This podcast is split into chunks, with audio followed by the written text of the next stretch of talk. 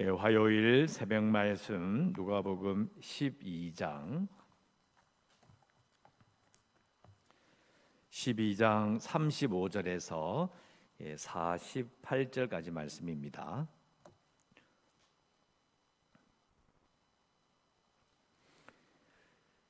12장 35절부터 제가 읽어드리겠습니다. 허리에 띠를 띠고 등불을 켜고 서 있으라. 너희는 마치 그 주인이 혼인집에서 돌아와 문을 두드리면 곧 열어주려고 기다리는 사람과 같이 되라. 주인이 와서 깨어 있는 것을 보면 그 종들은 복이 있으리로다. 내가 진실로 너희에게 이르노니 주인이 띠를 띠고 그 종들을 자리에 앉히고 나와 수종 들리라. 주인이 혹 이경에나 혹 삼경에 이르러서도 종들이 그 같이 하고 있는 것을 보면 그 종들은 복이 있으리로다. 너희도 아는 바니 집주인이 만일 도둑이 어느 때에 이를 줄 알았더라면 그 집을 뚫지 못하게 하였으리라. 그러므로 너희도 준비하고 있으라. 생각하지 않은 때에 인자가 오리라 하시니라. 베드로가 여짜오되 주께서 이 비유를 우리에게 하심이니까 모든 사람에게 하심이니까 주께서 이르시되 지혜 있고 진실한 청지기가 되어 주인에게 그 집 종들을 맡아 때를 따라 양식을 나누어 줄 자가 누구냐? 주인이 이를 때 그 종이 그렇게 하는 것을 보면 그 종은 복이 있으리로다. 내가 참으로 너희에게 이르노니 주인은 주인이 그 모든 소유를 그에게 맡기리라. 만일 그 종이 마음에 생각하기를 주인이 더디 오리라 하여 남녀 종들을 때리며 먹고 마시고 취하게 되면 생각하지 않은 날 알지 못하는 시각에 그 종의 주인이 이르러 어미 때리고 신실하지 아니한 자의 받는 벌에 처하리니 주인의 뜻을 알고도 준비하지 아니하고 그 뜻대로 행하지 아니한 종은 많이 맞을 것이요. 알지 못하고 맞을 일을 행한 종은 적게 맞으리라 맞으리라. 물을 많이 받은 자에게는 많이 요구할 것이요. 많이 맡은 자에게는 많이 달라 할 것이니라. 아멘. 예, 오늘 읽으신 말씀도 아, 아마 설교를 정말 많이 들었을 겁니다. 저도 어릴 때 아, 설교를 들었던 기억이 날 정도로 아주 유명한 구절을 우리가 읽었습니다. 어, 근데 제가 항상 강조하듯이 어, 성경 말씀은 어, 먼저 그 성경이 기록된 때 그리고 오늘 말씀처럼 예수님께서 이 말씀을 하셨을 때를 생각해 봐야 됩니다. 그게 먼저입니다. 그 다음에 이제 우리에게는 어떤 의미가 있을까라고 생각하는 것이 예, 맞습니다. 어, 접대 말씀드린 것처럼 지금 어, 예수님은 예루살렘으로 계속 올라가고 있는 어, 와중에 있습니다. 어, 그러니까 분위기가 갈수록 지금 어, 급해지고 이렇게 위험한 느낌을 계속 줍니다. 위험해요. 물론 제자들은 지금 무슨 일이 있을지 모릅니다. 무슨 일이 있을 줄 모르기 때문에 예수님께서 제자들에게 말씀해 주시는 겁니다. 너희들은 잘 모르잖아. 예수님은 알지만 제자들은 몰라요. 그러니까 이제 이렇게 말씀해 주시는 거죠. 그런데 내가 물론 고난을 당할 것을 말씀해 주셨지만 제자들은 잘 모릅니다. 못 알아들어요. 실제로 마가복음 쭉 읽어보면 제자들은 깨닫지 못하더라라는 말이 정말 많이 나옵니다. 제자들은 어, 예수님께서 이 말씀을 하실 때는 몰랐어요. 자, 그러면 모르면 제자들은 어떤 상태였을까? 그 예수님은 고난을 받기 위해서 지금 예루살렘을 올라가고 있는데 제자들은 생각이 정반대예요. 아, 스승이 예수님이 예루살렘으로 가시는구나. 그럼 거기에 올라가면 무슨 일이 벌어질까? 드디어 메시아로 등극하시는 거죠. 왕이 되신다고 생각했어요. 동상이몽이죠. 완전히 다른 생각을 하고 있는 겁니다. 그 제자들이 아, 우리는 예수님 제자고 또그 메시아로 등극하시기 위해서 예루살렘으로 가니까 우리는 조금만 지나면 만사 형통이고 대박이 날 것이고 우리는 승리할 것이다. 그런 생각을 하고 있습니다. 그래서 제자들은 어, 이제 예수님께서 이런 말씀하시는 것을 이해하지는 못했을 것이고 그러나 예수님께서는 계속 말씀하시는 겁니다. 정신 차려라. 지금 그럴 때가 아니다. 위기가 다고 있다, 다가고 있으니까 어, 집중해서 준비해야 한다라고 계속 말씀하시는 거죠. 35절에 보면 허리에 띠를 띠고 등불을 켜고 서 있으라. 음, 제자들이 하신 말씀이잖아요. 그죠? 그렇게 해야 된다는 거예요. 심지어는 너희는 그 주인이 혼인 집에서 돌아와 문을 두드리면 곧 열어 주리고 기다리는 사람과 같이 되라. 주인이 와서 깨어 있는 것을 보면 그 종들은 복이 있으리로다. 너희들은 종이다 이 말이에요. 깨어 있으라는 말보다 더 앞선 게 뭐냐면 너희들은 종이야. 이게 핵심이에요. 누군가의 명령을 기다리고 주인이 오면 대기하고 있어야 될 그 상태를 말씀하시는 거예요. 너희들은 종과 같아. 그러니까 올라가면 한 자리 할 것처럼 내가 메시아여 되고 너희들은 뭐 한 자리 깨어서 뭔가 대단한 걸 대단한 자리를 차지할 것처럼 생각하지 마. 너희들은 종과 같다.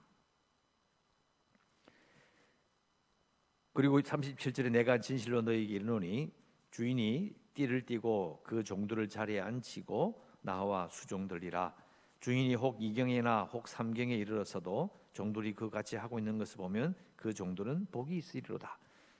주인이 띠를 띠고 종들을 자리에 앉히고 나와서 수종들이라 즉 음식을 대접하는 이게 왜 생기느냐 돌아와 보니 종들이 깨어 있는 거예요. 딱 대기하고 있는 겁니다. 주인이 너무 좋아하는 거예요. 이 당의 주인은 예수님이라는 걸 금방 눈치챌 수 있습니다. 제자들의 자세가 항상 어, 허리에 띠를 띠고 등불을 켜고 서 있는 그런 마음으로 예수님을 따르면 난 너무 기분 좋겠다. 난 너무 마음이 좋을 거야. 이렇게 예수님께서 말씀하시고요. 그리고 38절에 보면 어, 이경 삼경이라는 말이 나오는데 이경은 그 당시 그 시간 표시법이죠. 이경은 어, 저녁 6시부터 밤 12시까지, 삼경은 자정부터 새벽 3시까지 시간을 말합니다. 총 6시간을 말하는 동안 근무하는 것을 말하는 겁니다. 밤늦게 어, 파수꾼을 쓰고 있고 주인이 오기를 기다리는 그 종들의 그런 자세를 가지고 어, 있어야 한다. 39절 너희도 아는 바니 집주인이 만일 도둑이 어느 때에 이를 줄 알았더라면 그 집을 뚫지 못하게 예, 하였으리라. 예, 집주인은 언제 뭐, 뭐 도둑이 들어온지 잘 모르니까 사실은 계속 대비하고 있으라고 말을 할 수밖에 없는 거고요. 그리고 40절 그러므로 너희도 준비하고 있으라 어, 생각하지 않은 때에 인자가 오리라. 예, 그러니까 39절에 어, 나오는 너희도 아는 바니 집주인이 만일 도둑이 어느 때에 이를 줄 알았더라면 그 집을 뚫지 못하게 하였으리라. 그러니까 언제 올지 모르니까 항상 주인도 대비하고 있는데, 그죠? 예, 그건 요거는 일반 비유인 거예요. 보통도 이제 도둑을 대비하기 위해서는 항상 이렇게 대비하고 있지 않느냐. 사실 언제 도둑이 들 것을 미리 알았더라면 그 시간만 딱 준비하면 되는데 그건 아니지 않느냐. 그런 분 너희도 준비하고 있어야 된다. 생각하지도 않은 때에 인자가 오리라. 자, 요 구절 때문에 어, 우리가 보통 이걸 읽으면 예수님께서 다시 오실 때를 말한다라고 쉽게 그냥 생각하고 넘어가요. 근데 이게 이제 우리 설교를 하도 많이 들어서 그런 건데 사실은 또 다른 의미가 있어요. 그게 뭐냐면 바로 41절에 베드로가 여짜오되 주께서 이 비유를 우리에게 하심이니까 모든 사람에게 하심이니까 요 말이에요. 베드로는요 이 말이 무슨 말인지 못 알아들은 게 아니고요. 생각지도 않은 때에 인자가 오리라 이것은 이미 옛날부터 유대인들이 듣던 말입니다. 인자라는 말 자체가 메시아를 의미해요. 그러니까 사실은 유대인들도요 메시아가 언제 오는지를 알 수가 없었어요. 안 오는 거예요. 하나님께서 보내주시지 않는 겁니다. 그러니까 결국은 유대인들의 입장에서도 사실은 메시아가 올 것을 계속 준비하고 있어야 된다는 것을 이렇게 동시에 말하고 있는 거예요. 동시에. 그 지금 이때가 예수님 오셨을 이때가 바로 생각하지 않은 때에 인자가 오르는 바로 이때를 말하는 거예요. 그, 그 베드로 입장에서는 어릴 때부터 생각지도 않은 때에 인자가 오리라는 말을 듣고 자라왔어요. 아무도 모르니까 아마 우리가 생각지 못할 때 하나님께서 인자를 메시아를 보내주실 것이다 말을 듣고 자랐어요. 그 말을 듣고 자랐기 때문에 이제 지금 상황이 바로 메시아가 온 상황이다. 어? 지금 다 메시아라고 말하고 있지 않느냐? 아니에요. 지금까지 공적으로 내가 메시아라고 예수님께 말씀하신 적이 없어요. 그리고 메시아가 물어도 대답지 그냥 쭉 계속 올라가요. 메시아로 밝혀지고 그걸 외치는 자리가 어디냐? 예루살렘인 거예요. 거기서 빵 터져요. 그러니까 유대인들 입장에서는 생각지도 않은 때에 인자가 옮게 되는 거예요. 근데 이게 이제 우리가 왜 이걸 재림으로 자꾸 이야기를 하느냐면 뒤에 가면 예수님께서 승천하시거든요. 그때 말씀하셔서 이 연결이 딱 되는 거예요. 그러니까 유대인들이 예수님을 이렇게 맞이했을 때, 예수님을 만났을 때, 그때 그 순간이나 다시 예수님께서 승천하셔서 다시 오실 때나 사실 상황이 똑같다는 것을 알게 되는 거예요. 그래서 오늘 읽은 이 모든 이 35절에서 48절과 요 구절 전체는 유대인들에게도 우리에게도 똑같은 상황이 되는 겁니다. 그래서 아주 어, 중요한 구절이 어, 되는 것입니다. 그래서 이 베드로가 정말 정확하게 물은 거예요. 무슨 말인지 몰라서 물은 것이 아니라 그 의미를 깨달은 거죠. 그러면서 42절 주님께서 이르시되 지혜 있고 진실한 청지기가 되어 주인에게 그 집 종들을 맡아 때를 따라 양식을 나눠 줄 자가 어, 누구냐? 어, 지, 혜 있고 진실한 청지기도 어, 어차피 종은 종입니다. 그래서 43절 주인이 이럴 때 그 종이 그렇게 하는 것을 보면 뭘 하는 거예요? 나와 있는 것처럼 주인에게 그 집 종들을 맡아서 때를 따라 양식을 나눌 자가 그 종이에요. 그 정직이가 그렇게 하는 걸 보면 주인이 시킨 대로 아 이거 좀 우리 애들 좀 맡아가지고 종들 맡아서 밥도 주고 해서 잘 관리하고 있어라. 내가 올 때까지 그렇게 해라. 그리 그걸 그대로 잘하면 그 주인이 모든 소유를 그에게 맡길 것이다.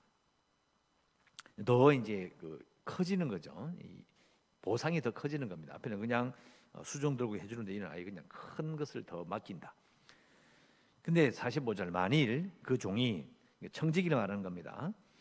마음에 생각하기를 주인이 더디 오리라 하여 남녀 종들을 때리고 먹고 마시고 취하게 되면 생각하지 않은 날 알지 못하는 시각에 그 종의 주인이 이르러 어미 때리고 신실하지 아니한 자의 받는 벌에 처할 것이다. 아, 눈치를 챌 수 있어요. 여기 나오는 그 지혜 있고 진실한 청지기는 어, 유대인 민족을 뜻합니다. 구약 때부터 지금까지 하나님께서 어, 택하시고 함께 하셨던 그 민족을 말한다는 것을 우리는 어, 눈치챌 수 있습니다. 그래서 지금 메시아가 왔는데도 주인이 더디 오리라 하여 메시아가 더디 오리라 하여 남녀 종들을 때리며 먹고 마시고 취하게 되는 취하고 이 모습이 바로 유대 민족임을 이스라엘임을 이제 알게 하시는 겁니다. 이제 그러니까 이제 19장으로 어, 딱 넘어가면 어, 이제 그 예루살렘이 망하게 되는 이유를 예수님께서 그 성질을 보시면서 우시는 이유가 바로 여기 있는 겁니다. 정말 하나님 입장에서는 정말 지혜 있고 진실한 정직이가 이스라엘인 거예요. 근데 그 이스라엘이 자신의 사명을 망각하고 엉뚱한 짓을 하고 있는 거예요. 나쁜 짓을 하고 있는 겁니다. 그러니까 어미 때리고 신실하지 않은 자의 받는 벌에 처할 것이다. 자, 신실하지 아니한 자의 받는 벌. 말이 좀 뭔가 거창하게 느껴지는데요. 간단하게 이야기하면 믿지 않는 자와 똑같은 곳에 둘 것이다.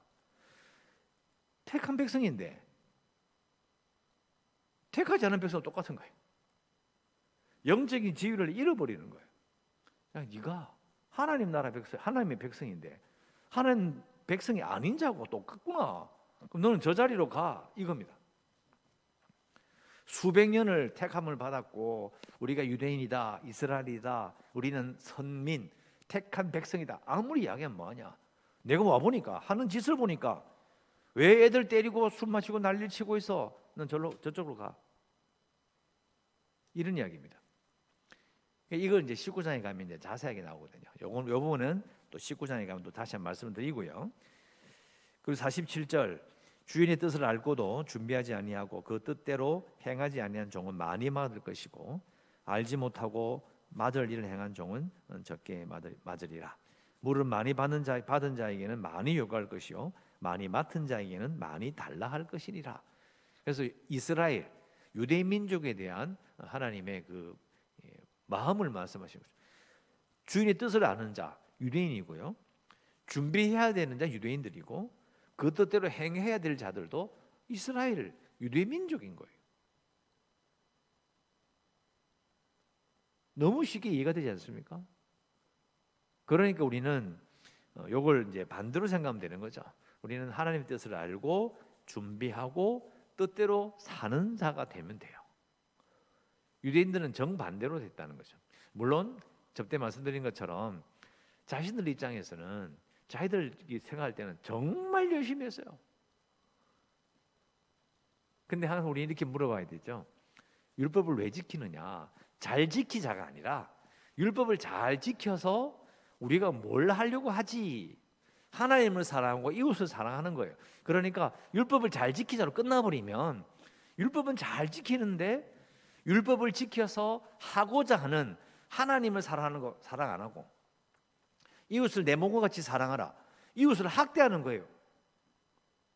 율법을 잘 지키는데 나쁜 놈이 되는 거예요. 똑같은 상황을 말하는 거예요. 그래서 주의 뜻을 알고도 준비하지 아니하고 그 뜻대로 행하지 아니한 자는 많이 맞을 것이다. 많이 맞는 게 뭐냐? 예루살렘이 완전히 파괴되는 겁니다. 그 충격은 말로 다할 수 없었을 것입니다. 그게 이제 19장에 또 나와요. 그래서 우리가 기도할 수 있는 것은 오늘 47절 말씀 반대로 하나님의 뜻을 알고 준비하며 행하는 신자가 되겠습니다라고 어, 기도해야 합니다. 그래서 사실 우리는 말씀을 이제 깨우칠 때마다 뭐 저도 이제 이렇게 말씀을 읽고 공부하고 계속 하다 보면 이제 시간이 많이 지나서 알게 되는 게 있어요. 아 이게 이런 거구나. 근데 사실 이게 두려운 부분이었어요. 이제 알게 되는 거죠. 아 이렇게 해야 되는 건 아는데 여기 나오는 말씀처럼 많이 알고도 행하지 않는 자가 내가 될 수 있는 거예요. 여러분 다 마찬가지입니다. 많이 알아서 끄덕끄덕 했어요. 그런데 안 해. 그래서 우리는 하나님께서 깨우쳐 주시는 은혜가 있기를 기도하지만 또 그걸 두려워해야 될 필요도 있습니다. 기억하셨으면 좋겠고요. 하나님의 뜻을 알고 준비하며 행하는 신자가 되겠습니다라고 어, 기도하시고 어, 계속해서 교회를 위해서 또 목요일 있는 어, 또 협상 잘할 수 있도록 기도해 주시고 그리고 코로나 19 위해서 그리고 연약한 성도들 주일 학교 아이들과 그리고 선교지 위해서도 기도해 주시고 오늘도 하나님의 은혜 가운데 살아가시기를 주의 이름으로 축원합니다. 기도하겠습니다. 하나님 감사합니다. 오늘 저희들 모여서 어, 예배함으로 또 하루 시작합니다. 예수님께서 어, 제자들을 향하여 참으로 걱정하는 마음으로 말씀해 주신 것을 읽어보며 자 우리의 모습이 어, 참으로 잘 기다리지 못하며 준비하지 못하는 그런 신자의 모습이 아니기를 원합니다. 하나님의 뜻을 알고 준비하며 행하는 신자가 되기를 원하오니 하나님께서 우리에게 깨우쳐 주시는 은혜를 주실 때, 알게 하실 때에 두려운 마음으로 하나님의 뜻을 기억하며 살아가는 자들 되기를 원합니다. 오늘도 오늘도 여전히 코로나는 사라지지 않고 온 세상을 덮으며 많은 사람들을 힘들게 하고 있습니다. 오늘도 안전하게 지낼 수 있게 해 주시옵시고 해야 될 일들을 잘 감당하며 하루를 지내게 하여 주시기를 간절히 소원하오며 예수님 이름으로 기도드리옵나이다. 아멘.